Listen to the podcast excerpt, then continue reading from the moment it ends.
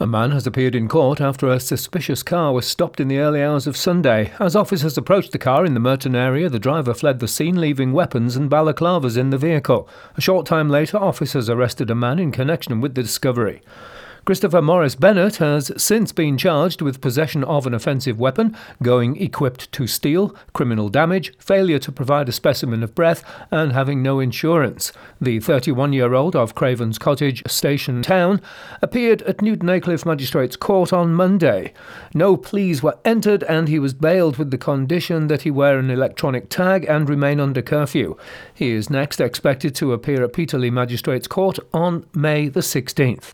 Officers from the Cleveland and Durham Specialist Operations Unit held a mobile phone campaign last week with 26 drivers being fined for putting others at risk by using their phones at the wheel. All offenders were men aged between 23 and 59 in a mix of cars and vans across Cleveland and Durham force areas.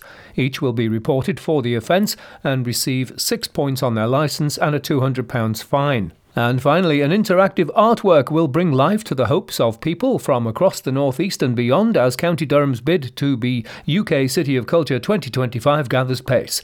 Tree of Hope invites those with a connection to County Durham to share their dreams and ambitions of what could be achieved if the county secures the prestigious title. Their contributions will then be represented within a constantly evolving digital artwork, which will blossom and bloom with each hope expressed. Those wishing to submit a hope can do so online by filling in a simple form at durham2025-treeofhope.com. They are your local news headlines. I'm Gary Burgum.